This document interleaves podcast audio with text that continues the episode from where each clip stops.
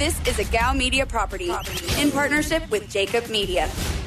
Set your system's volume control for slightly above the normal listening level. Let's go. Second level thinking is defined as looking beyond the easy, obvious conclusions. You got to do some smart thinking. Welcome to The Second Level on the SportsMap Radio Network, a show where we go beyond the box score. Presented by Rocket Mortgage, home loans that fit your life. Rocket can. Live from the O'Reilly Auto Parts studios, here's Eitan Shander. Mondays are becoming more and more fun, at least with the weekend in which we have of so many things going on. Friday we left you with 6 elimination games up for grabs in the NHL. And if you think about what's transpired since then, for me, it's been a nightmare that I've awoken to, that I at no point wanted to see, but I knew was coming with my basketball team. But from a large standpoint, the NBA bubble continues to inch closer to the playoffs. The NHL has its seeding and matchups and will start, I know, Wednesday, a couple of first-round matchups. Baseball is dealing with the same issues that they dealt with when the Marlins shut the season down for a couple of days. And, oh, by the way, if you thought that the NFL was just calmly waiting in the weeds for its moment, enter college football with a pretty big storyline right now today. Now, all of that should, I would think, pale in comparison to what we saw across 4 days of golf. And I don't even know, I honestly don't even know where to begin outside of the obvious. In 5 minutes, we'll mention the winner first, because this guy has played himself into a top 5, top 6 world ranking.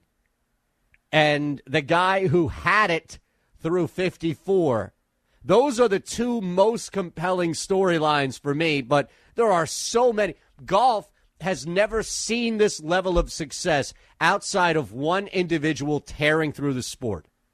And the obvious answer would be Tiger Woods, but we really haven't seen this level of excitement and play from a betting.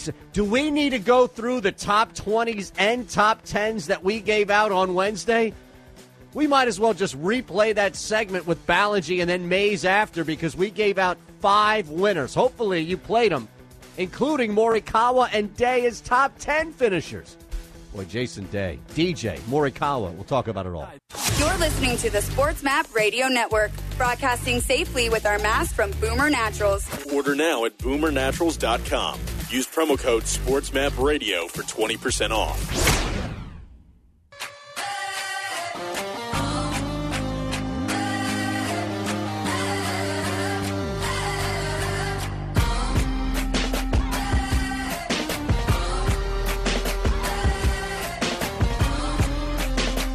Scratching beneath the surface, it's The Second Level on the SportsMap Radio Network. Presented by Rocket Mortgage. From the O'Reilly Auto Parts studios, here's Eitan Shander.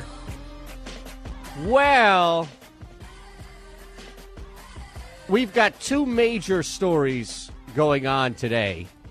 One is the hypothetical of college football and what's going to happen. The athletic directors spoke, the Big 12, Big 10 conferences that are looking to actually shut down versus where people are in wanting to stay open versus play. Now, there are tweets that are coming out where the hashtag we want to play is being populated by a ton of actual football players. Now, some have opted out, and that's another issue here, is that you're dealing with schools that are hopefully not losing, but some have some pretty big impact players that have said no. A couple of people, Matt Hayes, at Matt Hayes CFB, Power 5 AD, just texted me, it's looking more and more like it's Big Ten and Pac-12 versus SEC, ACC, and Big 12. And that's not some tournament that's being set up. That's who's going to cancel their season.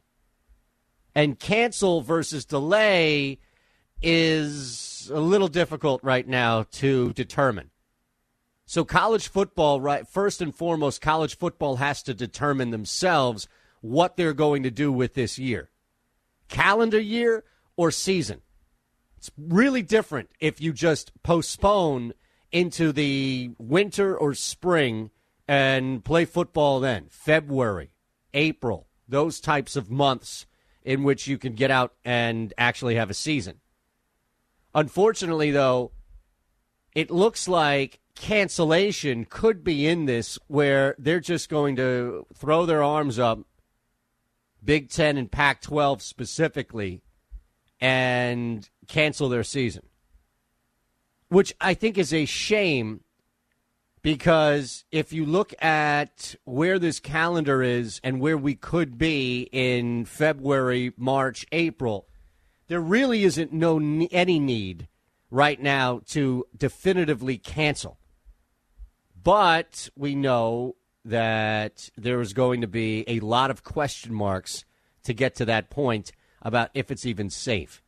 And now you have the biggest crux of this issue, of course, is that there's no real governing body for college football. The NCAA is not that. So everybody is in their own Power 5 conference, and they have to figure it out on their own. And while there is a commissioner of a conference, ADs and schools, and the bigger ones, of course, in each conference, are the ones that are going to speak mostly for these conferences. It's no knock on Nebraska, Iowa, but they're not enough to overcome a vote in the Big Ten, let's say, that everybody else is like, no, we're not doing this. If Penn State, Ohio State come down and say there's no Big Ten football, it doesn't matter if Nebraska is trying to go back to the Big 12 or wherever it may be. They're not playing football, Big Ten sanctioned football this year. This is a mess mainly because we just don't have any idea where we're going. We don't have any idea where we're moving forward right now and how close this actually is to a restart versus, nope, you're probably not going to see college football, if at all, until March.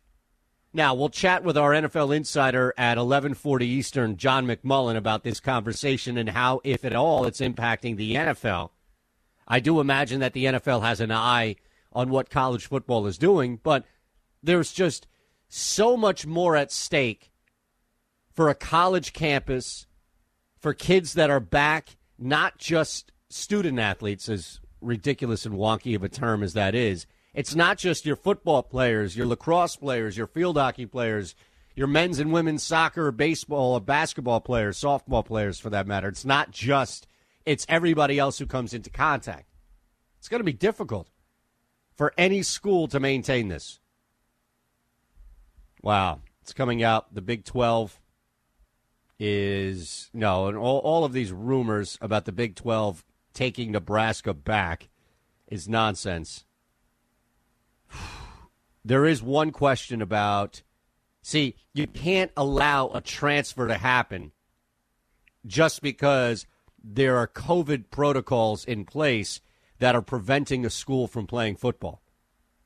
So no, Big 12, ACC, SEC, you should not be allowed to just pinch a player right now because that player's conference has come down and said it's not safe to play. Completely different set of circumstances that should not be applied here at all.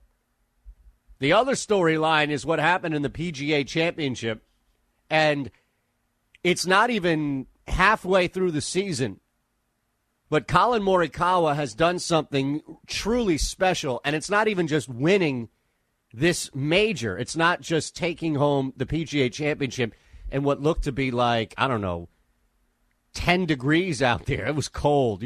Whenever you see golfers constantly blowing into their hands, rubbing their hands, trying to keep warm, it's cold out there. A lot of activity, and yet still these guys were cold. And there are two competing storylines in what happened yesterday and what happened over the weekend and truly these 4 days of golf.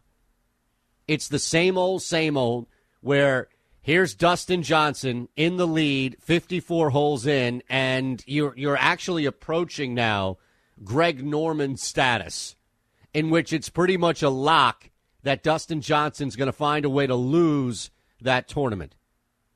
And he was even through the majority of the day, which just isn't enough. It's not enough. Wound up 2 under, but still, that was the difference between 11 under and 13 under where Morikawa was. And we'll get back to DJ in a second here, but Morikawa, to lose that playoff in the first match, in the first playoff, in the first tournament of the season. Not everybody, and this is a young kid who clearly has no fear, and he's a joy to watch. He really is, especially with his irons. My goodness, he's got to be, I don't even have the stats in front of me, but he's got to be one of the best ball strikers with his irons in a while. Consistent, can hit for distance. It's a beauty to watch. And really, if you have any association or connection with the game, everybody's watching everybody's footwork. You're watching all of the little idiosyncratic things guys do before they set up. But Morikawa hits the ball with his irons as good as anybody on this tour. And the redemption tour is over. He already won earlier following that meltdown where he missed an easy putt in the playoffs and handed things over in the first week of action to Daniel Berger. Morikawa has done nothing since then but play himself into a top 5, top 6 world ranking. And it wasn't, nobody was going to dominate this course in that weather through 4 days. Nobody was going to do it. But he did something that was more special than anybody else. Up until yesterday, up until Sunday, 65 was the low round, which is crazy to think about, that the low round that you saw, a 65, came on Saturday. Now, others shot it as well. Came on Saturday where Morikawa himself finished Saturday with a 65. So here you have a guy who is hovering around par, 69-69 for 2 straight days, makes this incredible surge on Saturday, and bucks the trend, a major trend, which is if you're going to have your best day, don't do it on Saturday. If you're in contention here, that's why I thought for Dustin Johnson, it was a pretty safe bet that he wasn't going to be a winner, despite some favorable odds, even after we saw an even day for a little bit and DJ fall. You know, those final 2 birdies definitely helped move him up, tied for a top 2 finish. So if you had him at top 5, you still got that. But it was difficult. It's always difficult. Nobody does this. Nobody does this, especially in a major. That was special. That and Morikawa now is going to be a name that people will follow, that people, I don't think that it's going to be like Koepka or other names that we saw, even a Jason Day, as far as, you know, clearly not Bryson. We'll talk about Bryson because he's probably the third storyline in all of this, following what happened with Morikawa and how bad it's got now for DJ, holding a 54-hole lead, especially at a major. But nobody does what Morikawa did. You don't shoot the course, the round that you had, which is the best for the 3 days, on a Saturday, and then bounce back and shoot 1 shot better. It just doesn't happen. Where you go into this 69, 69, 65, and the expectation is, all right, you know, if he can get by with the 67 or 68, he's done something really incredible.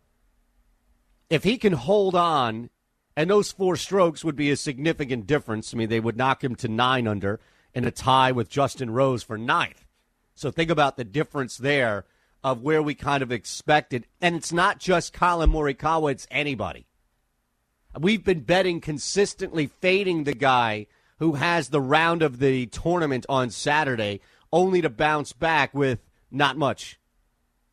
And again, if you think that it's no big deal between the difference of 1 or 2 strokes, that was the difference between Dustin Johnson finishing 2 off and forcing a playoff, or simply just winning.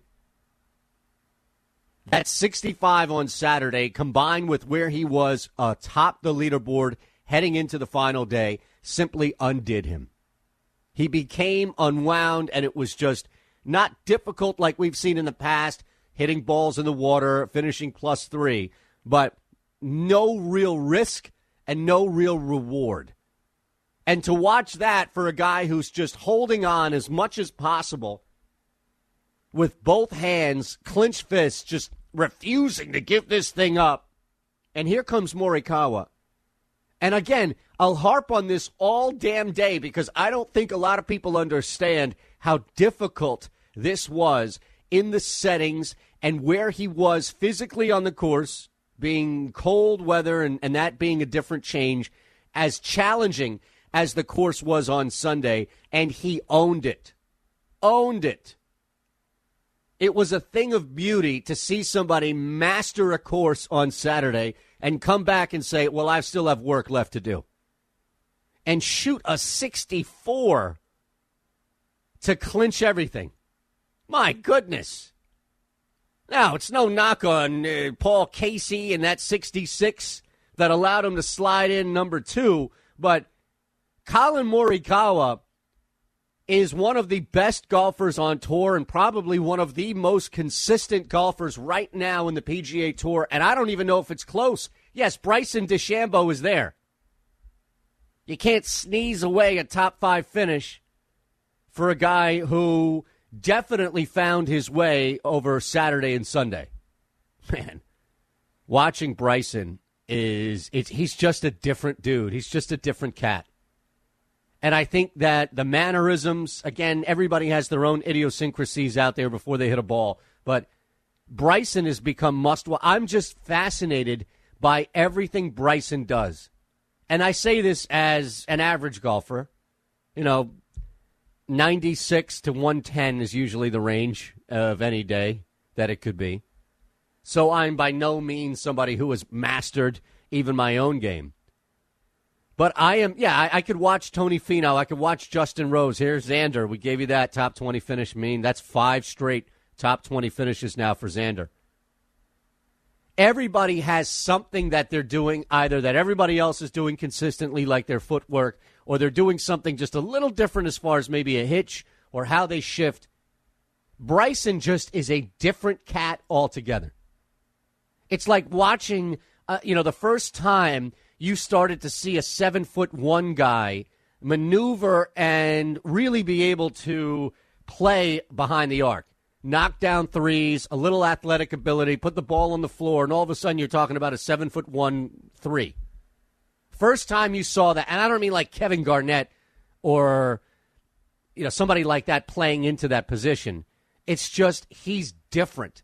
Everybody else is doing one thing, he's doing the opposite, and I'm fascinated by it.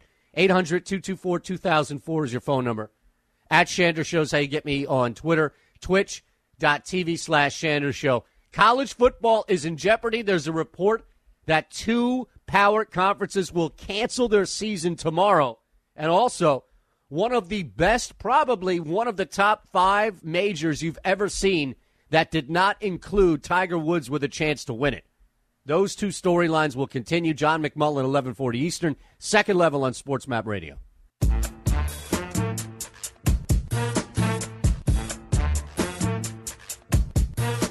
Dealing with the root of the issues. It's the Second Level on the SportsMap Radio Network. Presented by Rocket Mortgage. Live from the O'Reilly Auto Parts Studios, here's Eitan Shander. All right. Tony, Jake, or Eitan, there's only one man who knows all 3 of us as well as Ron Culver does, and that's Ron Culver. So you hear Tony in the morning, 7 to 9 Eastern. You hear Jake Asman before me, 9 to 11 Eastern, and then me, 11 to 1. And in case you didn't know, Ron Culver sits there and deals with the latter 2 and has fun with the former, with the first. Is that an accurate description? Sometimes. Okay. So I'll ask you a question. Tony, Jake, or Eitan, who's more likely to actually read instructions? Tony. On anything? I'm torn between. Well, I'm going to say first gut reaction was Tony. Yeah, I think that's here's right. The reasoning why. Tony, I think, wants to get the job done, and he wants to get it done efficiently. Jake will pawn it off on somebody else. because he doesn't have the tools for whatever set of instructions are needed.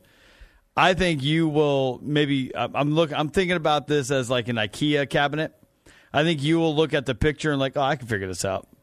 Yeah, I actually haven't started looking at instructions until I got married, or technically started living with my fiance, where there was somebody else holding me accountable if, in fact, it wasn't put together correctly. Right. All right, Tony, Jake, or Eitan, who's most likely to fall asleep on the couch? Always sleeping on the couch. Well, I got to say Tony for that, because I know for a fact he does it all the time. He usually sits there in the middle of the night and takes a nap. Yeah, that's me too. Is that you? Oh, yeah, absolutely. Because we don't have a TV in the bedroom, so I like to fall asleep with the TV on, and I usually fall asleep with the dog on me on the couch and King of Queens reruns. So you're using the dog as a blanket? That's nice. Especially in the winter. My wife just called just a few minutes ago. I know this is a little off topic, but it deals with dogs. My wife just called a few minutes ago, like, you know, literally during your last segment, and was telling me, she's like, yeah, our dog was just barking up a storm, you know, our little dog. And I'm like, oh, why? Was there a dog in our yard or something like that? She goes, well, yeah, there was just some dog walking through the neighborhood, no owner, just, you know, doing its business on each yard as it's moving along. I'm like, all right. Good thing that your dog's alerting, though. Yeah, I mean, that makes me feel good, you know, if there's ever a car issue. But now I know I have a present when I get home. Hopefully he didn't do the second one. He just did the first, and then I don't care. Correct. Absolutely. I think, I think your dog is doing the right thing as a good service. Dog. Yes, absolutely. Great service. But you still are going to have to deal with the other dog and what they left you. Right? Yeah, more than likely. Yeah. If there is something there, which, you know, keep my fingers crossed there's not. All right, Tony, Jake, or Eitan, who's a craft beer snob? You.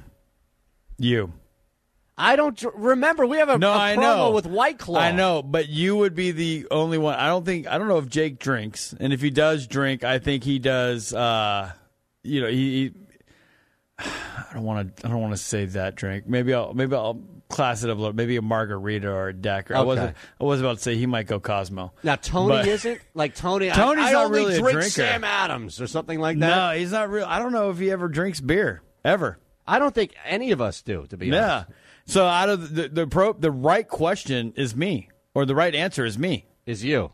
Yeah, I'll be I'm the craft beer snob because that's all I drink. I could see you being a. Except, I will say this: over the last like 2-3 weeks now, I've just been a White Claw guy because it's amazing. It's 110 degrees outside. I did this last summer too. Last summer was my first summer where I was ashamed. And then I just, towards the end of summer, I embraced it. This summer, I just jumped both feet in. I was like, I don't care. It's 110 degrees outside. You know, I want something that's cool and refreshing, and you know, gets me that good feelings, the good vibes. I'm glad that the promo has worn off on you. Oh, absolutely. I never shamed you at all. Okay, just making sure. No, I just made a promo that made you look bad. I never personally shamed you. Got it. Okay, just want to make sure. Speaking of shame, who has done the walk of shame in a Halloween costume?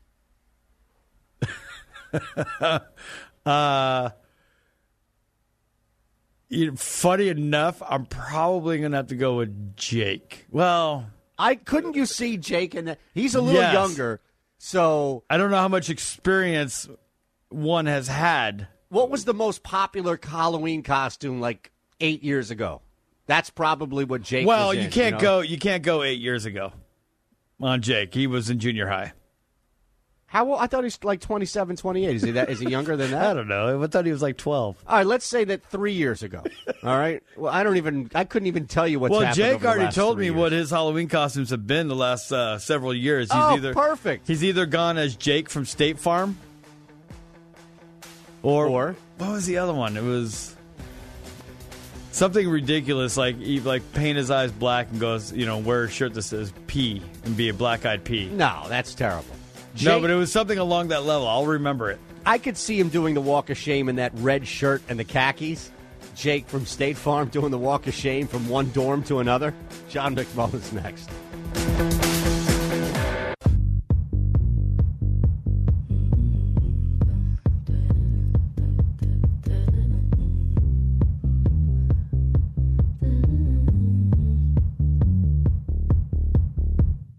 You're listening to The Second Level on the SportsMap Radio Network. Presented by Rocket Mortgage. Home loans that fit your life. Rocket can. From the O'Reilly Auto Parts Studios, with way more than the scores, here's Eitan Shander.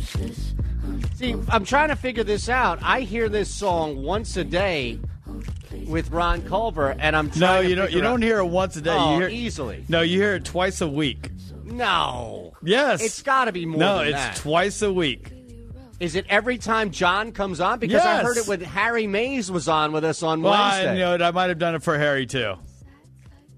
But now, I usually do this song for John. Has John McMullen, at JF McMullen, our Philadelphia Eagles insider, and you can hear him. I couldn't hear it, so I don't know what's going on. Oh, man. Well, Eitan will sing it for you. It's that song where the woman is barely talking. What's that new thing where you have that type of talking into a microphone that's really low and monotonous? Now, can you hear this? Yeah, I can hear it. I can barely hear the talking part. Well, it's done like that on purpose. Now, I had no idea that you were such a big fan of this song that you asked Ron Culver ahead of time to play it as your introduction. I'm such a big fan. I had no idea, but I'm just thrilled to have theme music. Well, yeah, this is. Now, do we need imaging? Do we need to set this thing up and have this song behind it? Maybe we need to start doing that, take it a step further now, right? Seriously.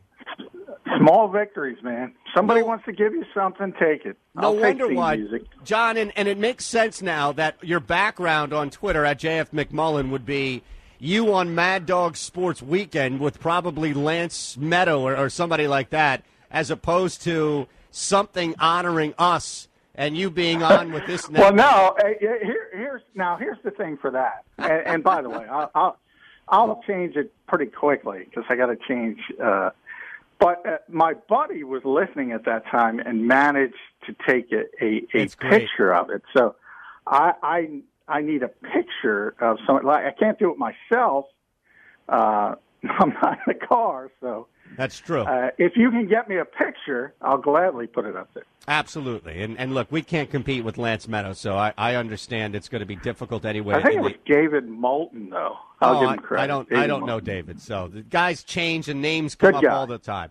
Well, we've got baseball that's canceled another series. The Big 12, it looks like 18 minutes ago, there was a report that came out from Chris Solari that they've canceled football this year. Is the NFL even paying attention to everything going on right now, or has nothing changed since Thursday with the NFL, since we last spoke, outside of names that we know have opted out? Now, full steam ahead, man. They are full steam ahead. I don't think it's a good comparison because college has a lot of issues that the NFL doesn't have. You're talking about, from the league's perspective, you're talking about adults making the decision to play with the union, negotiating on their behalf. So, NFL is always often points out these are joint negotiations, and they are. It's the NFL and the NFLPA, so both sides have to agree. So that's number one, and I think that's the biggest part of it. And then, as I've said on the show numerous times, follow the money. If you're a reporter, you learn that basically day one. And they're not walking away from $8 billion. They're just not. No, unless they're forced to, as I've always said. Right, and I do wonder if you look at what's happening with college football, I imagine that they're going to hold on. That's a moneymaker in its own right. And they're going to hold on to every possible scenario of them playing football somewhere in 2021 as opposed to 2020. And that really is the only wiggle room the NFL has. But even then, it's kind of like tacking on, right, the first month to the back end of the season. My point of asking this question, John, is it seems as much as there is full steam ahead, there isn't really a parachute or netting below the NFL to kind of move around or navigate through any type of issues that could cause a change or force a change in scheduling. No, ironically, I think if they don't play college football at all, and I think certain conferences, and that's another problem, you have different decision makers. Obviously, you have one unilateral group making that decision for the NFL, and then the players, as I said, whereas you have conference after conference after conference that has to make individual decisions. So that makes it more complicated as well. But if they don't play college football, that opens up Saturdays, and in theory, you can massage the schedule far more. Obviously, you know, there's only certain things you can do because football's a game you can't play twice a week. You can't play double headers. It's not a physically possible from that standpoint. So you're limited from that aspect. But it does open up some things. And then the second part is most places, I think, are not going to have fans, certainly in the Northeast, certainly in certain places. So you have more wiggle room from that aspect because you don't have to worry about the logistics of fans who are scheduled to come and all that kind of thing. You can move things that way pretty easily. So theoretically, every night of the week could be open? Yeah, I mean, Friday night football. So if you think about MetLife Stadium is dark, they've already said both the Giants and Jets. Not going to be any fans. Right. Obviously, the building's not booked. You don't have to worry There's about that. There's no concert coming in. Drake isn't coming to town anytime soon. Exactly. A TV would be certainly willing, which is the most important part. They'll take a highly rated. They're desperate for it at any point, so they'll move around their schedule. Everybody will get out of the way for the NFL if they have to. Yes, but I'm curious, has there been any outside of Saturday, which is the logical progression here when you need more days? We have Sunday, Monday, Thursday, and now Saturday, which should be open with college football not playing. Is there anything that's been talked about, discussed, anything concrete or tangible that would say? No, not publicly. So they're not at that point. And that's been, they've had many contingency discussions behind the scenes. So I'm sure things like that have been broached behind the scenes, nothing publicly, because they're not going to admit to that kind of thing until they have to.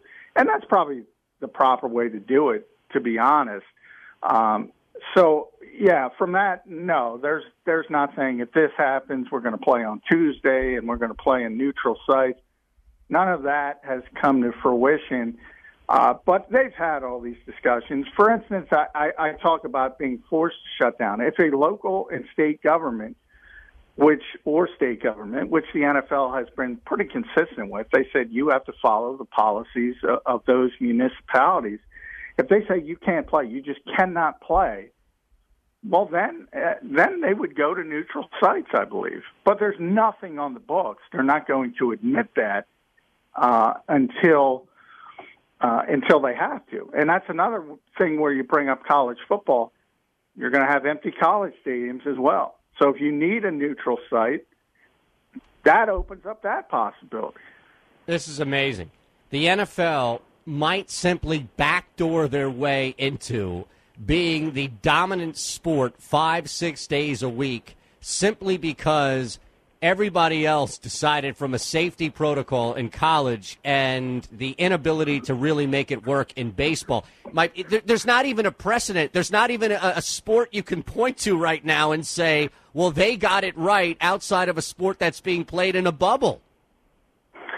Yeah, I certainly, and even that you can nitpick.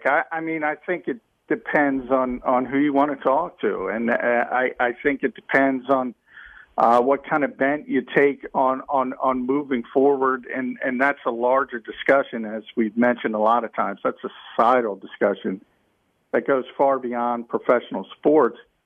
And I think it comes down to where we are, and we're not, as a society, prepared to say, okay, this thing's going to be here. And I always go back to Adam Silver because I think he had the best quote. You can't outrun this virus, so you got to persevere and you got to do the best you can. If we get to that point in society, I think you'll see it easier for other sports. We're not at that point, and I don't know if we're ever getting to that point.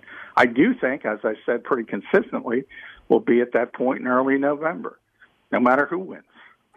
Yeah, and I'm curious, in November, when we get to that point, if you will, of the season and kind of trying to figure out where we are, is there a team going into this that, and maybe New England is the obvious answer because of the count, but is there a team, after seeing the 66-plus names that have opted out, is there a team that you looked at that thought, man, they're not in great shape with the either names, quality-wise or quantity-wise, of who opted out? No, if you think about it just from a number standpoint, it's only New England. I mean, it's just over two players per team, so statistically. So if you're under that number, you did pretty well. Three teams didn't have any. The Chargers, I believe the Falcons, and the Steelers, I believe, are the three. The Patriots had 8. Nobody else was even close. So, and some of them are pretty significant when you talk about Hightower and Patrick Chung and Marcus Cannon. So they've had some starting level players, and they're really the only team to take multiple hits like that. And I think the number was a little bit higher than most expected. But again, when you look at it just from a purely statistical standpoint, under two players per team is not going to make much of an impact. You're going to get players hurt anyway. That's part of what the NFL is, attrition. This is just a different kind of attrition. So the Patriots are far and away the loser in the opt-out count. Nobody else is even close. Is there anything that's being discussed about a soft deadline or even marker for continuing to opt out?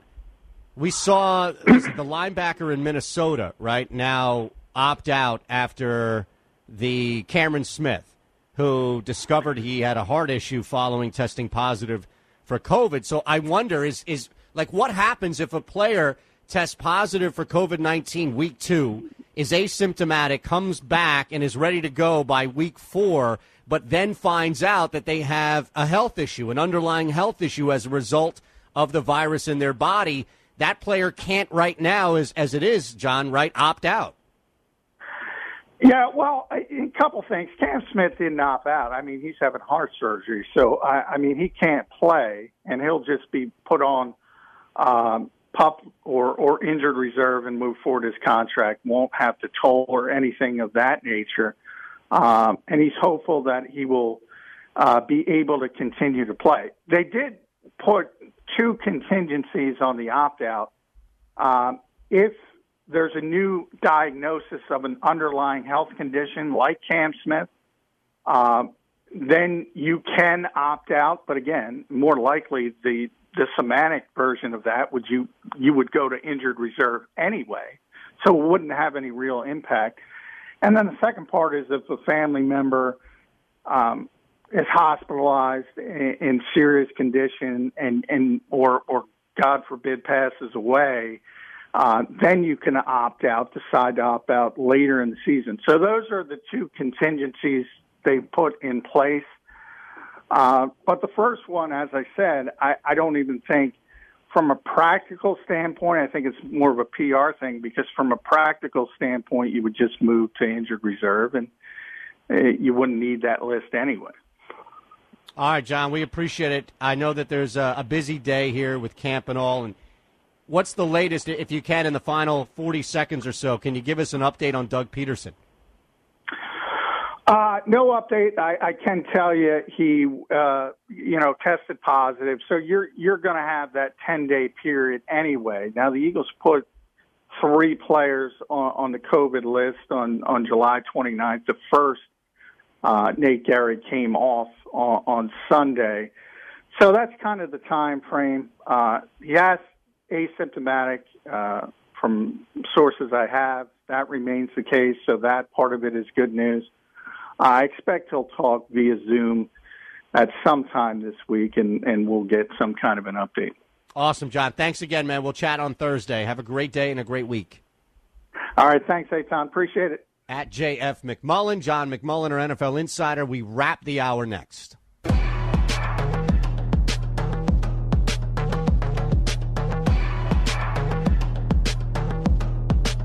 Scratching beneath the surface. It's the second level on the SportsMap Radio Network. Presented by Rocket Mortgage. From the O'Reilly Auto Parts Studios, here's Eitan Shander.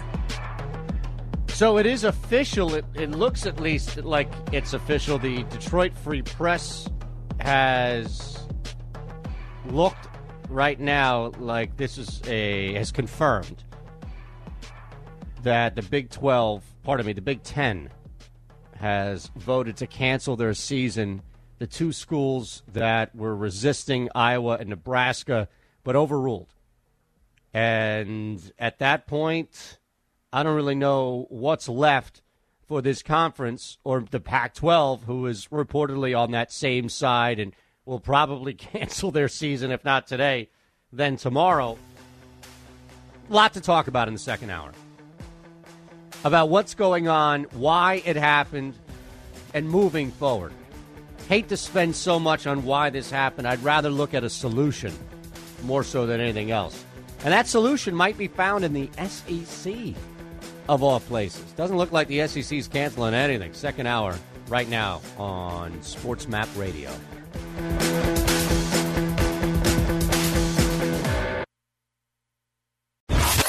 This is a Gow Media property in partnership with Jacob Media.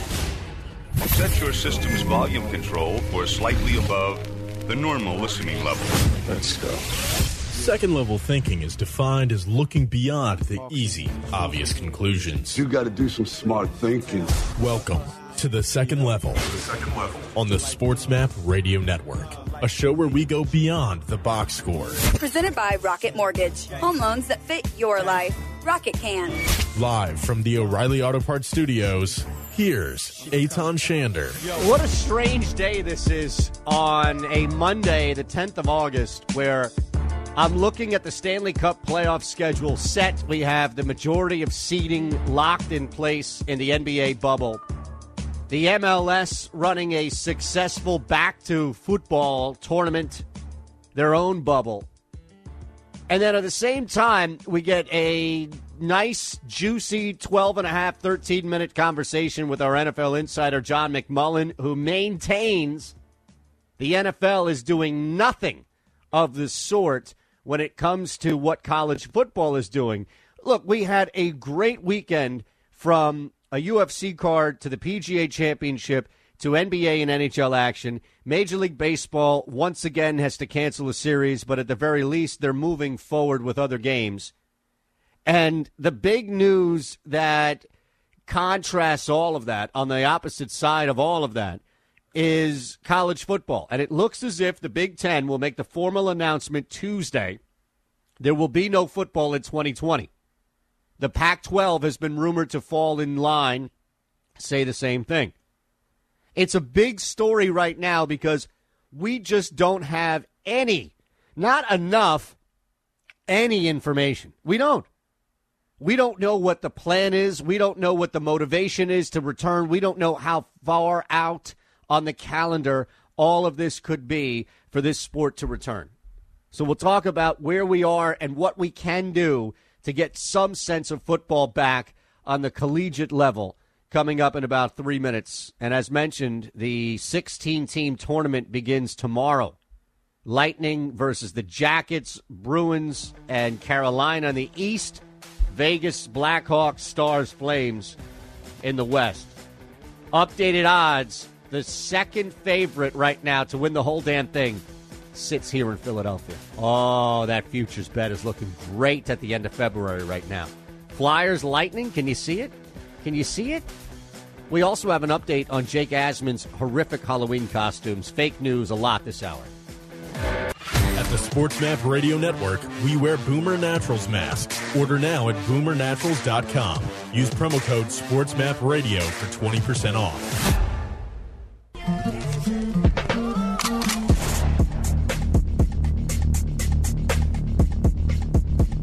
Scratching beneath the surface. It's the second level on the SportsMap Radio Network. Presented by Rocket Mortgage. From the O'Reilly Auto Parts Studios, here's Eitan Shander.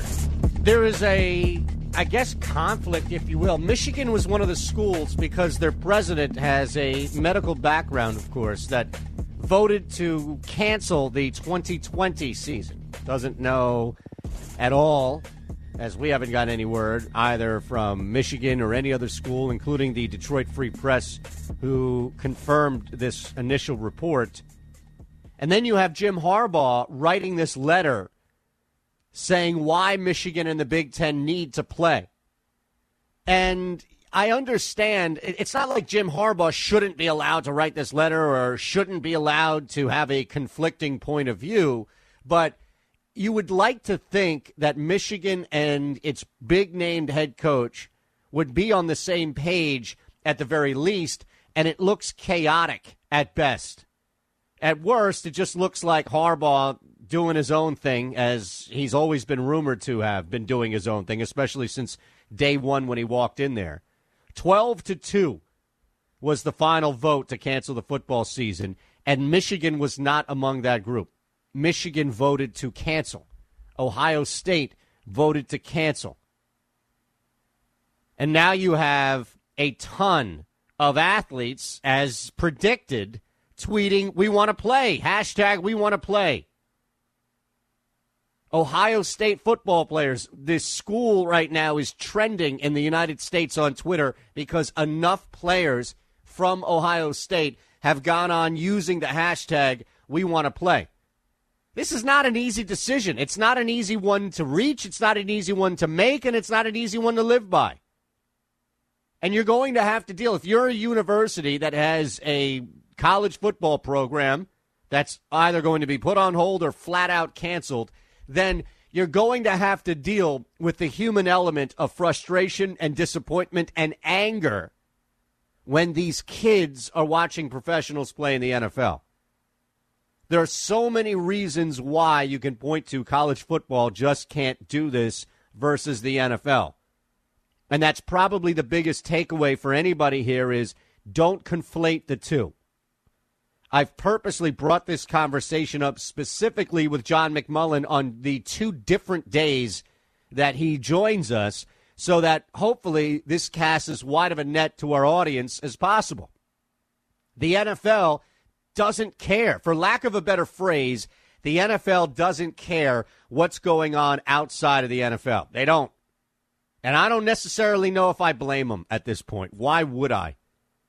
If they feel like they can do it and they feel like there's enough at stake and that just fueled by greed and money alone, well, the NFL is going to do it until a governor steps in and says, you can't play football in this state. Sorry.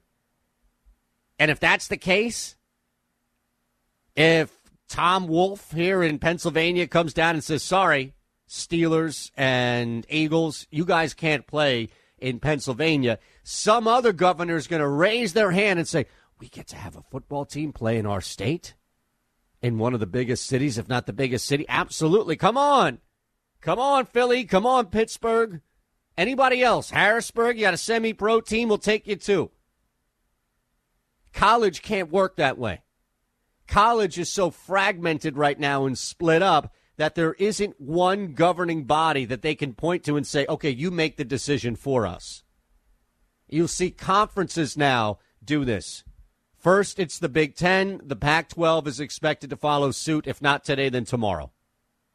And you're going to have a ton of players who already are speaking out, but even more pile up and say, this isn't right. The Ohio State football account. This is from Barrett Sally. Salee? The official Ohio State football account is retweeting players who want to play, even though the Big Ten reportedly canceled football today.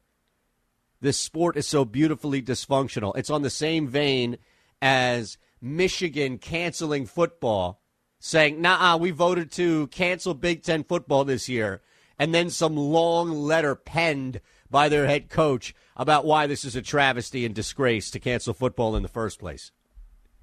There is nothing consistent nor has there been anything really ever consistent about college football. Even the postseason has changed and flopped and undergone so many different avenues to try and get to where we are now. And even then, the playoffs, they're not enough.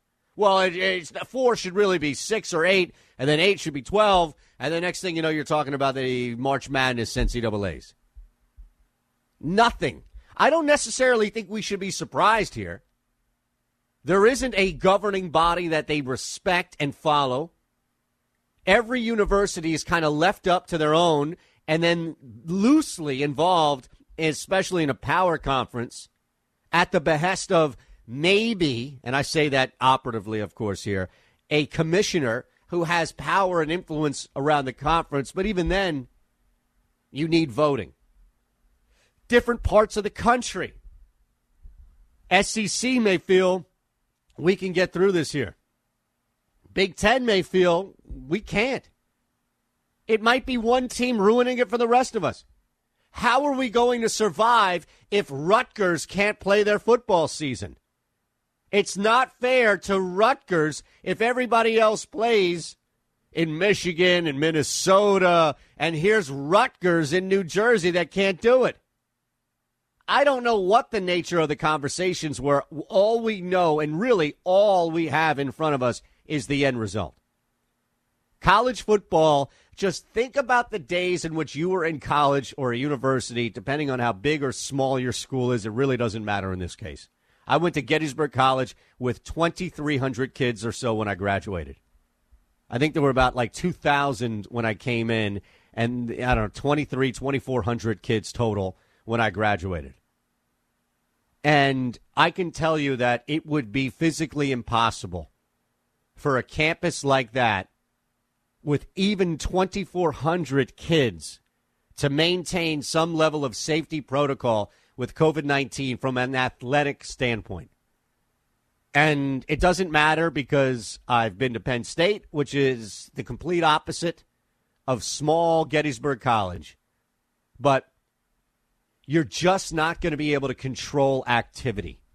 You're just not going to be able to really curb activity. We just saw this in baseball. I just saw this story where a guy had to go back to his city. Man, why am I blanking on this? So much in college right now. Ron, did you see this story where the baseball player was sent back home via car because he went out that night? No. Okay. Well, maybe. Is this a fake news story that no. I just outed? No. I had it here on a couple of sites, and now I can't find it.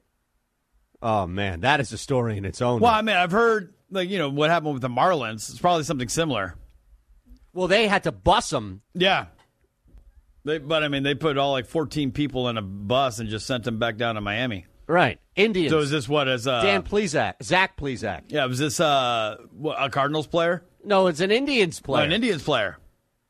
He was sent back to Cleveland in a car service yesterday after the young right-hander violated team rules and MLB's COVID-19 protocol. I did hear about him, yes. The 25-year-old went out with friends on Saturday in Chicago following his team's win against the White Sox. This is a paid professional athlete. This is why I laugh when people thought that the Miami Marlins was going to be some wake-up call to everybody else in baseball, and then you had the St. Louis Cardinals issue. Now it's an individual issue. It doesn't matter if it's 1 or 10 or 15 people. The point of this is that you have professional athletes, and it's going to happen in the NFL. Professionals who are looking around saying, it's worth it. This is a risk. It's worth it. You needed a bubble. You needed something. And even then we saw Lou Williams and others. When they get out, oh, you mess around with the bubble. You can get out of the bubble. Yeah, Cal weighing in on the Twitch channel. You can follow us, twitch.tv/Shander Show. We love Cal. He is our associate producer on this end and makes everything look great, cuts things up for us to repost. Says PSU tailgates literally have thousands of people. It's insanity. And if you think that people are just going to stay back in their rooms because they can't go physically and sit down at a game and not congregate, You've been away from college, or you don't have any college-age kids in your family for way too long. Way too long. 25-year-old right-hander violated team and MLB rules to go out with friends Saturday night. Immediately sent home in a car service on Sunday back to Cleveland. We'll send your ass back to Cleveland in an Uber.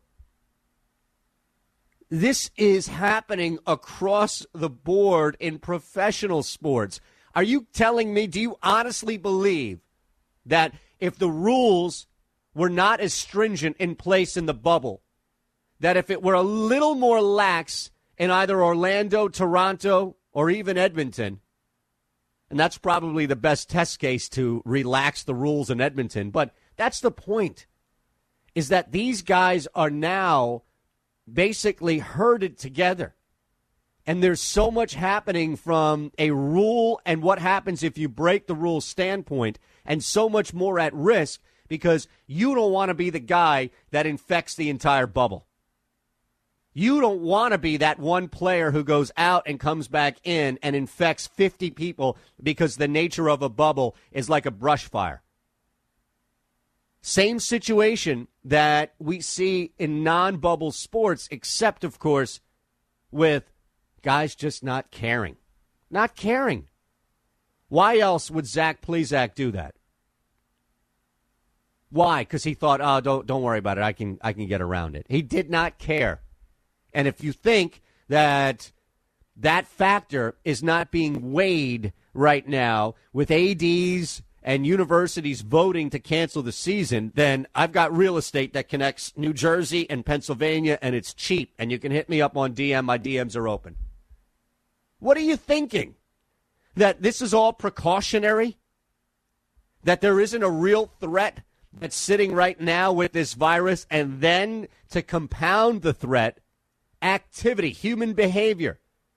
Professional sports leagues are having trouble curbing actual behavior. You think that college football or any other sport in college is going to have an easy time doing this? Just because of certain protocol that's in place? Here's another thing, too. Are you going to suspend? Are you going to boot your top player now? You saw what happened in that one, was it Louisville, where they had the soccer story go down, and you had two kids kicked out, suspended, first off booted from the team, and then suspended from the university because they organized a party. Organized a party. Look, I'm 42 years old. I make bad decisions every single day. In fact, chances are I'll make a couple bad decisions every single day. It's probably on the same line as my picks for Odds Checker right now, which I'm lucky to break even when it comes to good decisions and bad decisions. But, you know, you live through them. I recognize this is not me judging, looking down, holding my nose as I'm talking about a 21-year-old kid. It's me understanding. It's me connecting. It's me validating that concern. And it's not just one 20-year-old. There's a party. There's something off campus. There's something. There is always going to be a temptation. I have never been tempted more than when I was in college. The older I got, the more I did in school, the more I would be out and about, the more groups of people I would connect and contact with. And 2,400 kids, it's, you know, everybody by the time you graduate. The temptations were constantly there. That's probably why I graduated with like a C+ average. I fight it. It should be a B-, but there's still an issue that I gave up going back and forth on my transcript. That's the reason. That's it. That's why kids, when they come from a household with a strict set of rules, which is fine, which is great. You can be a parent any way you want. Now there is this sense of freedom that you have to balance. Wait a minute. You mean I don't need to go to class? I mean, I could just sleep through this entire semester and show up for tests and get a C+. Okay, I can do that. This had to be done. It doesn't mean that it has to be done in the NFL. It means it must have gone down the way it did, and I expect a domino effect now. The SEC is probably going to be the lone holdout. We'll talk about that in 13 minutes. Fake news next with Ron Culver on the second level on SportsMap Radio. So, can I ask you a question? Fake news with Ron. With all the fake news out there, don't believe those lies. It's on Shander to give it to you straight. Three stories, but only one is fake. It's true. I know it's a weird thought, but it's true. Can Shander spot the fraud? Here's Ron Culver. Can I just jump in real quick? Yeah, go ahead, jump in. And thank, because at least we know Matt Peralt is listening to this show. I can't promise Jake Asman, Tony, I know Scotty isn't. Is he forced to? He might be. He might be. He might be. Might be in his contract. I don't know. And maybe it's like as far as a monitoring. Maybe Peralt has that built into his deal where he's monitoring the final 40 minutes of this show just to make sure that nothing is said or done that would damage the lead-in to his show, pushing the odds 1 to 4 Eastern across all networks. Well, that's the case. He's not doing a good job. Well, yes, he's not doing a good job as far as taking what should be brought back to management and saying, hey, but at the same time, he's clearly doing a good job monitoring the program. He nailed Plesac right away. I'm just drowning, looking for a life vest, and you're laughing at me as the deck of the Titanic crumbles as well. Well, because I'm already sitting in a lifeboat. No, you had no idea who I was even talking about. No, that's true. You just wanted to go get back to safety. Unbelievable. I just went on another boat. Now, if this Plesac story wasn't fake news, then my goodness, man. All right. I didn't have the Plesac story in fake news. Okay. I went a different route. Thank you. Okay. You ready for it? I am ready. Feeling confident? That's a new week. I don't know what to expect from you. All right. Carol Baskin is proud to be the supplier of exotic cats to the stars. Carol Baskin? We can't get away from this woman? No, we can't. Recently, she provided the tiger and cheetah in Cardi B's and Megan Thee Stallion's WAP video. Did you see that video?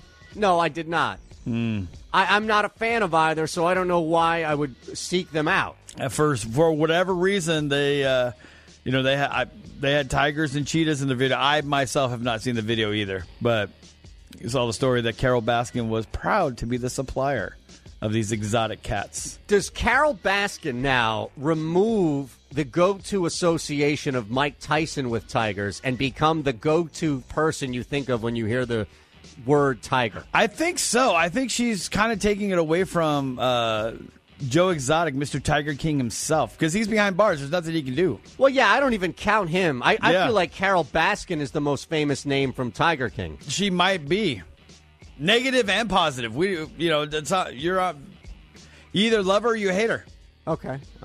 So this is story one here. That's story one. My goodness. Story number two. The NHL wins Dad Joke of the Year. When in the Edmonton bubble, they took the time to thank all the fans for their support. Then the camera panned to the 4 fans in the stands. And you got to picture it. It's a dad joke. Right. Fans were actual fans, not people. Fans that blow air conditioner. Yeah, so it was literal. Somebody had set up 4 fans in the stands. And Edmonton was the one who said thank you because the whole city got knocked out. Well, it was the Edmonton bubble. I'm saying the Edmonton bubble because, the Toronto bubble hasn't done anything. It hasn't had as much fun. Yeah, I mean, Toronto, you have enough fun outside that city or outside the bubble. You can't have fun, though, there. Well, yes, but at least there is something you can look at from your hotel room. But I'm saying the NHL, since they're the sponsor, they're having a little bit of fun with this. They also, in the bubble play, announced tonight's attendance as 0. Okay. So they've been having fun. They've been I see that. They've been having fun with the dad jokes. It does remind me of that great Simpsons episode where they had this short little aside to Homer watching curling. Yeah. On television, and the announcer is saying, "Oh, what an amazing effort by them." And then the color guy comes in and says, "That's right, Ted. Both fans should be thrilled with what they've seen." But they weren't using actual fans like in this case. All right, what's the third story? Story number 3, and this, what I'm about to say, you're going to literally hope that the fake news is down between two choices. after I tell you this story. Oh, no. Okay? You're going to pray that this story that I'm about to tell you is true. And it could be. Or it may not be. I got to give credit where credit is due. Uh-oh. Jake, I don't know if I like this. Jake schooled me on air about a tweet you had sent over the weekend. Okay. Or did he? Are you going to give me... If you mentioned the tweet, it would give it away. Well, the tweet in concern was you mentioning that the Washington football team was about to release their new name in 15 minutes. I don't understand how people didn't get this. Like, did Jake Asman, was he part? I got somebody who tweeted me 5 times saying, hey, you know, it's been 3 hours. Any update? Did nobody understand this joke? It's not even a dad joke. Did Asman really think that I was going to announce the name of the team? And that got like 3,000 impressions. All right, so what's the fake news story today? Well, that happened. My tweet. I don't know if Asman actually called you out or schooled you on the air. Wow. I'm torn here. I'm going to say the first story, but it's a guess. So the first story is your answer? Final answer? Yes. I'm locked in. Locked in. You are correct, my young man. Total guess. I do have audio to play. I love it. Let's do that next.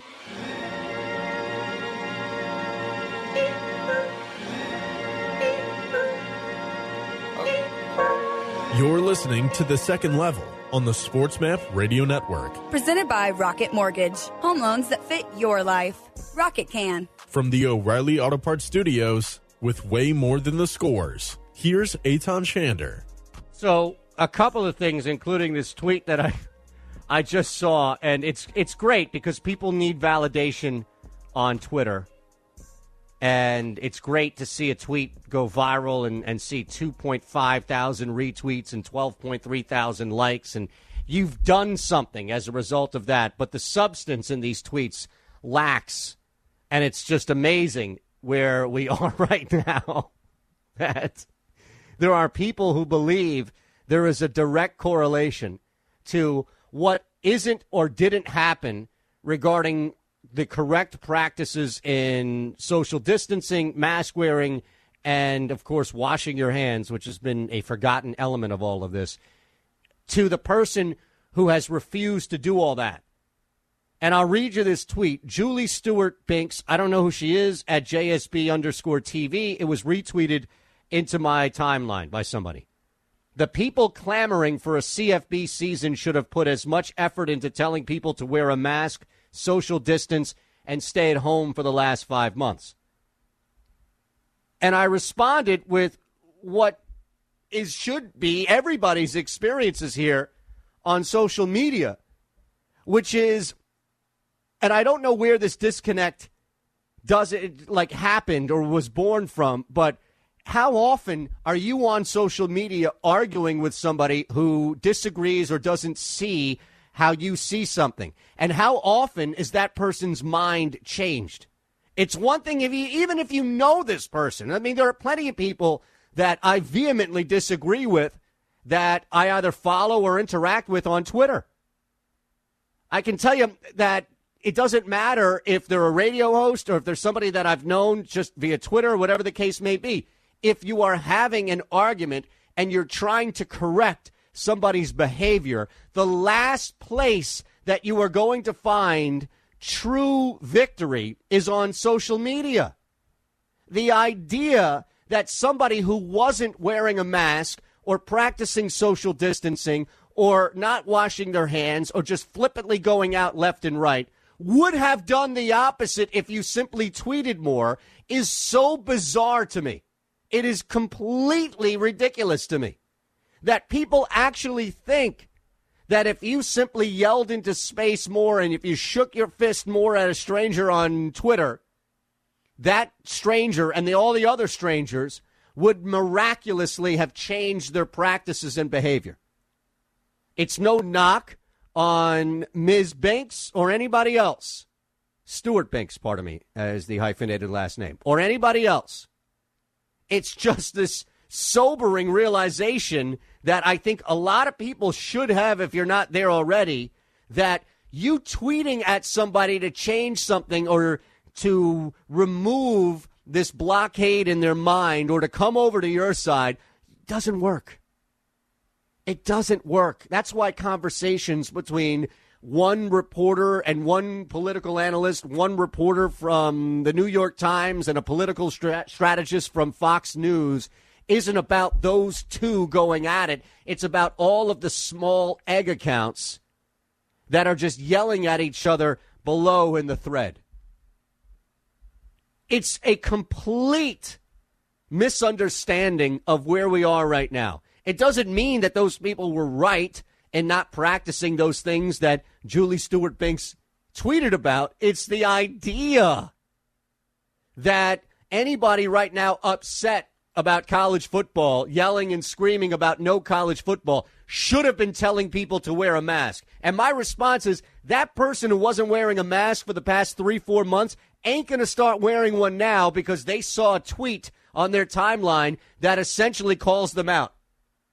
Human beings, especially in this culture, in this country, don't take kindly to being called out by strangers on social media unless there is a ton of brand accountability. Oh, look, you know, I shouldn't have said that. I shouldn't have done that. I don't want to lose the 1 million fans that I have, or I don't want to lose money coming in from a brand that has chosen to align with me. That's one thing.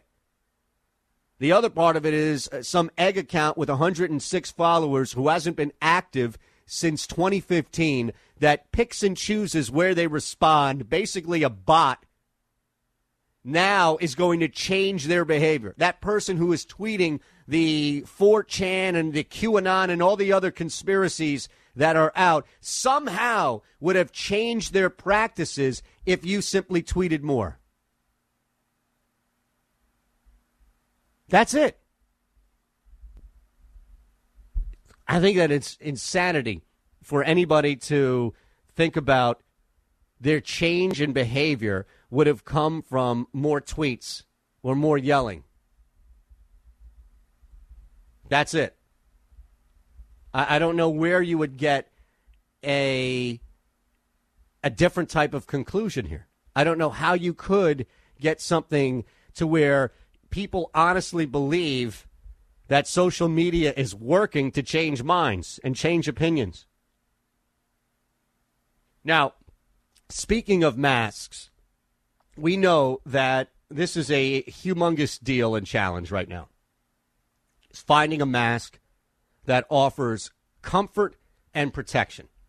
So we here at SportsMap Radio, myself included, recommend the Boomer Naturals 3-layer comfortable and highly breathable mask.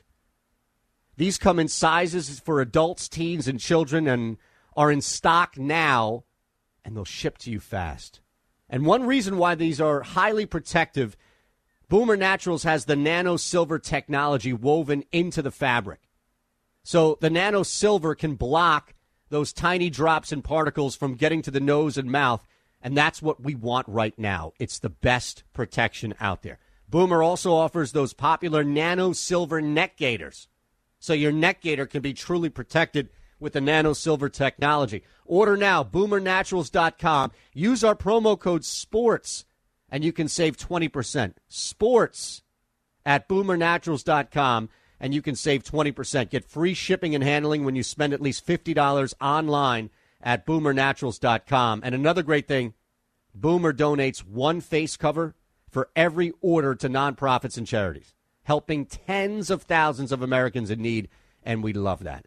At Shander Show, twitch.tv/Shander Show. So one of the stories that turned out to be real in fake news, we also have this hole-in-one that we'll probably just save for one for the road because I can't imagine watching what I watched and anybody else reacting the same way. But Ron pulled this audio for the fake news, the third story, which is Jake Asman schooling you on a tweet that I sent over the weekend. Yep. All right. Now, I have no idea. I purposely have not listened to anything ahead of time. I didn't screen this, and I'm not nervous like you were before you played my audio that I sent you last week. Right. Well, because, you know, it's me and Jake. Right. Yeah. Constant professionals here. Okay. But, yeah, this was – this I – okay, you had sent a tweet out over the weekend shortly after Geis of the Washington football team had been cut from the team. Or was it when he got arrested? No, it's when he was immediately cut. When he was immediately cut. This was Friday night. Yeah, no, I just didn't remember when what the timeline was when this tweet was sent out. And, well, this is the result of that said tweet. Okay. They had to move quickly. So, you know, give them credit, but I also think at the same time, what choice do they have? No, they don't have a choice. I mean, it was an easy choice for them. Easier than them deciding on a new name. Yeah. Right now they have a name. They're just a Washington football team. What a name. And what was all that rumor? I got to talk to the guy after you who tweeted out that a new name was going to be announced in 15 minutes. Did you see that tweet? So I think Eitan was making the joke, basically being like, oh, we have a bad PR story? Well, let's announce a new name so no one's talking about Darius. Well, that was a bad joke. It went over my head. Yeah, he fooled you. Eitan fooled you. It wasn't on dad joke level. That's what I need. See, I'm on Eitan's level there. I think he was doing a little, like, joking troll, being like, oh, watch them put out their name now because no one will talk about Darius. Guys, we'll be talking about their new name. The old Friday news dump in a sense that we're just going to change the narrative, get out in front and put something out there. To the NBA now. That was awesome. And thank you, Jake Asman, for all the you-know-what that you get on this show, mainly from Ron Culver. What? Look at that guy standing up for me, and he said even I'm on his level. Jake Asman is on the second level. I was trying to bring you up there with that joke on Friday. I can't believe, of all people, you took it literally. Of all people, like, you were the one person I thought I would be able to count on that would understand my humor in that tweet. Here's the deal. And you were waiting for the news. You were waiting for the name. I know how close you are with McMullen. I thought maybe McMullen had an inside source. He's a great NFL insider. I waited with bated breath, man. I'm like, come on, give me to it. I need some juice. Get me into this weekend. I want to know what Washington is up to. It's amazing. Yeah, I didn't even mean to get like that. Wasn't even my intent. I missed the mark on that one. You're not alone. You know. I know I'm not alone. I've read a lot of the people, and I'm like, okay, yeah, Eitan, 15 minutes, and now it's an hour. What's going on? I can't believe. First off, when have I ever broke news before in my life? I'll break wind before I break news on this show over the air.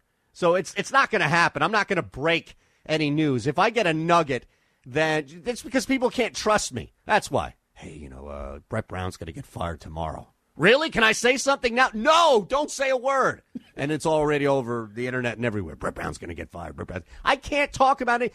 I'm starting this new show locally here. I'm part of a show on the local Fox 29 affiliate. It's going to be a sports-related show. I can't talk about it. I signed the paperwork and everything. I don't think the announcement's going to come down for like another 2 weeks. And I can't talk about it. So I'm terrible at keeping secrets and trying to hold off from telling everybody my business or anybody else's business. And also, just to clear this up, at no point was that meant to get anybody. Like, I wasn't – Asman nailed it. That was a perfect description of what I was doing, was just making a joke at the Washington football team's expense. All right, real quick, before – this is ridiculous. And I even tried to contact DraftKings on this. But before we break, and we'll hit one for the road with this ridiculous hole-in-one.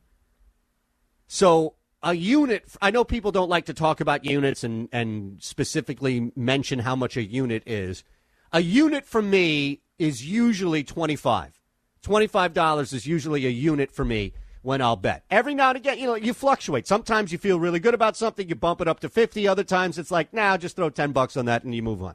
I'm not beholden to this number, but normally a unit is $25 for me. So I saw a really good parlay here where the Lakers money line and the under, I think it's 221.5, pays out at plus 185 for that parlay. 221 now. It's down to.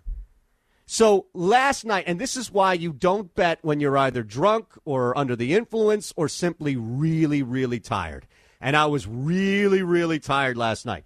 So DraftKings has an option when you actually get on the app to either type in manually the number, or you can hit, you know, like the plus 20, plus 5, or plus 1 to get to a certain number. So I never do this, but I was so tired, so I manually typed in the number.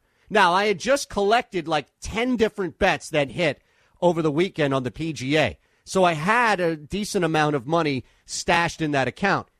And as you know, a unit for me is $25. So I'm thinking, okay, let me just place a unit on this Lakers money line and under 221.5 parlay. I was so tired that I guess my thumb slipped and I hit an extra one.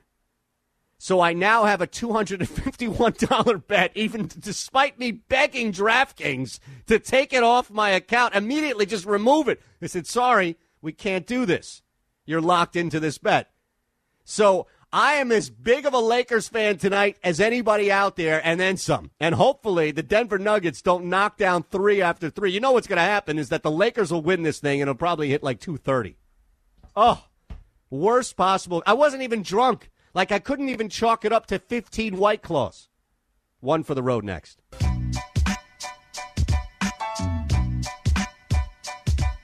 Dealing with the root of the issues. It's the second level on the SportsMap Radio Network. Presented by Rocket Mortgage. Live from the O'Reilly Auto Parts studios, here's Eitan Shander. Been on at the par 3 11th. It's made the only birdie of the day at number 9, the toughest hole on the course. And a hole-in-one. Hey! Hey! And the crowd goes crazy. Nice. That had to be courtesy of ESPN. Or no, I think that was CBS on the final day. That had to be the most subdued reaction ever to a hole-in-one. Now, he finished tied for 22nd. He was 6 under on the day, 4 under on the tournament. So it's not like he was out of it, and this was the lone thing he did that day. You saw the video. He raised his arms up, like kind of like, hey, it happened, and then they just move on. Yeah. I mean, I guess that's part of the thing that you wish there was a crowd. Now, what would you say? What was a better shot, that one or Morikawa's 16th? Oh, man. Well, Morikawa's 16th essentially won it for him. Yeah, but, I mean, that was... It was an amazing shot. I think the 16th, just simply because of the stones he had. To go for it? Yeah. Yeah, and then, he was, what, like 190 out or something? No, it was a par 4 that he drove the green in. And he drove the green, 7 feet from the cup. 293 tee shot, that's what it was. Yeah. No, I still think whenever you hit a hole-in-one... You just have to celebrate like you hit a hole-in-one. My goodness, I wouldn't be shutting up for a month. So, can I ask you a question? Fake news with Ron. With all the fake news out there, don't believe those lies. It's on Shander to give it to you straight.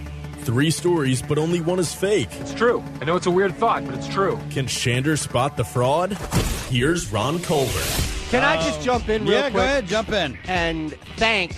Because at least we know Matt Peralt is listening to this show. I can't promise Jake Asman, Tony. I know Scotty isn't. Is he forced to? He might be. He might be. Might be in his contract. I don't know. And maybe it's like as far as a monitoring. Maybe Peralt has that built into his deal where he's monitoring the final 40 minutes of this show just to make sure that nothing is said or done that would damage the lead-in to his show, pushing the odds 1 to 4 Eastern across all networks. Well, that's the case. He's not doing a good job. Well, yes, he's not doing a good job as far as taking what should be brought back to management and saying, hey. But at the same time, he's clearly doing a good job monitoring the program. He nailed Plesac right away. I'm just drowning, looking for a life vest, and you're laughing at me as the deck of the Titanic crumbles as well. Well, because I'm already sitting in a lifeboat. No, you had no idea who I was even talking about. No, that's true. You just wanted to go get back to safety. Unbelievable. I just went on another boat. Now, if this Plesac story wasn't fake news, then my goodness, man. All right. I didn't have the Plesac story in fake news. Okay. I went a different route. Thank you. Okay. You ready for it? I am ready. Feeling confident? That's a new week. I don't know what to expect from you. All right. Carol Baskin is proud to be the supplier of exotic cats to the stars. We can't get away from this woman? No, we can't. Recently, she provided the tiger and cheetah in Cardi B's and Megan Thee Stallion's WAP video. Did you see that video? No, I did not. I'm not a fan of either, so I don't know why I would seek them out. At first, for whatever reason, they had tigers and cheetahs in the video. I myself have not seen the video either, but you saw the story that Carol Baskin was proud to be the supplier of these exotic cats. Does Carol Baskin now remove the go-to association of Mike Tyson with tigers and become the go-to person you think of when you hear the word tiger? I think so. I think she's kind of taking it away from Joe Exotic, Mr. Tiger King himself, because he's behind bars. There's nothing he can do. Well, yeah, I don't even count him. I feel like Carol Baskin is the most famous name from Tiger King. She might be. Negative and positive. You either love her or you hate her. Okay. So this is story one here. That's story one. My goodness. Story number two. The NHL wins Dad Joke of the Year when in the Edmonton bubble, they took the time to thank all the fans for their support. Then the camera panned to the four fans in the stands. And you got to picture it. It's a dad joke. Right. Fans were actual fans. Not people, fans that blow air conditioner. Yeah, so it was literal. Somebody had set up four fans in the stands. And Edmonton was the one who said thank you because the whole city got knocked out. Well, it was the Edmonton bubble. I'm saying the Edmonton bubble because the Toronto bubble hasn't done anything. It hasn't had as much fun. Yeah, I mean, Toronto, you have enough fun outside that city outside the bubble. You can't have fun though there.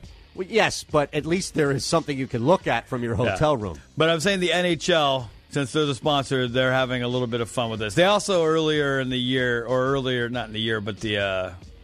bubble play, announced tonight's attendance as 0. Okay. So they've been having fun. I see that. They've been having fun with the dad jokes.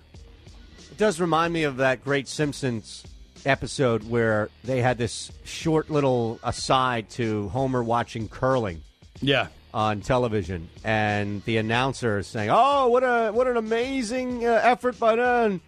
And then the color guy comes in and says, "That's right, Ted. Both fans should be thrilled with what they've seen." But they weren't using actual fans like in this case. All right, what's the third story? Story number 3, and this, what I'm about to say, you're going to literally hope that the fake news is down between two choices after I tell you this story. Oh, no. Okay? You're going to pray that this story that I'm about to tell you is true. And it could be. Or it may not be. I got to give credit where credit is due. Uh-oh. I don't know if I like this. Jake schooled me on air about a tweet you had sent over the weekend. Okay. Or did he? Are you going to give me, if you mentioned the tweet, it would give it away. Well, the tweet in concern was you mentioning that the Washington football team was about to release their new name in 15 minutes. I don't understand how people didn't get this. Like, did Jake Asman, was he part? I got somebody who tweeted me 5 times saying, "Hey, it's been 3 hours. Any update?" Did nobody understand this joke? It's not even a dad joke. Did Asman really think that I was going to announce the name of the team? And that got like 3,000 impressions. All right. So what's the fake news story today? Well, that happened. My tweet. I don't know if Asman actually called you out or schooled you on the air. Wow. I'm torn here. I'm going to say the first story, but it's a guess. So the first story is your answer? Final answer? Yes. I'm locked in. Locked in. You are correct, my young man. Total guess. I do have audio to play. I love it. Let's do that next.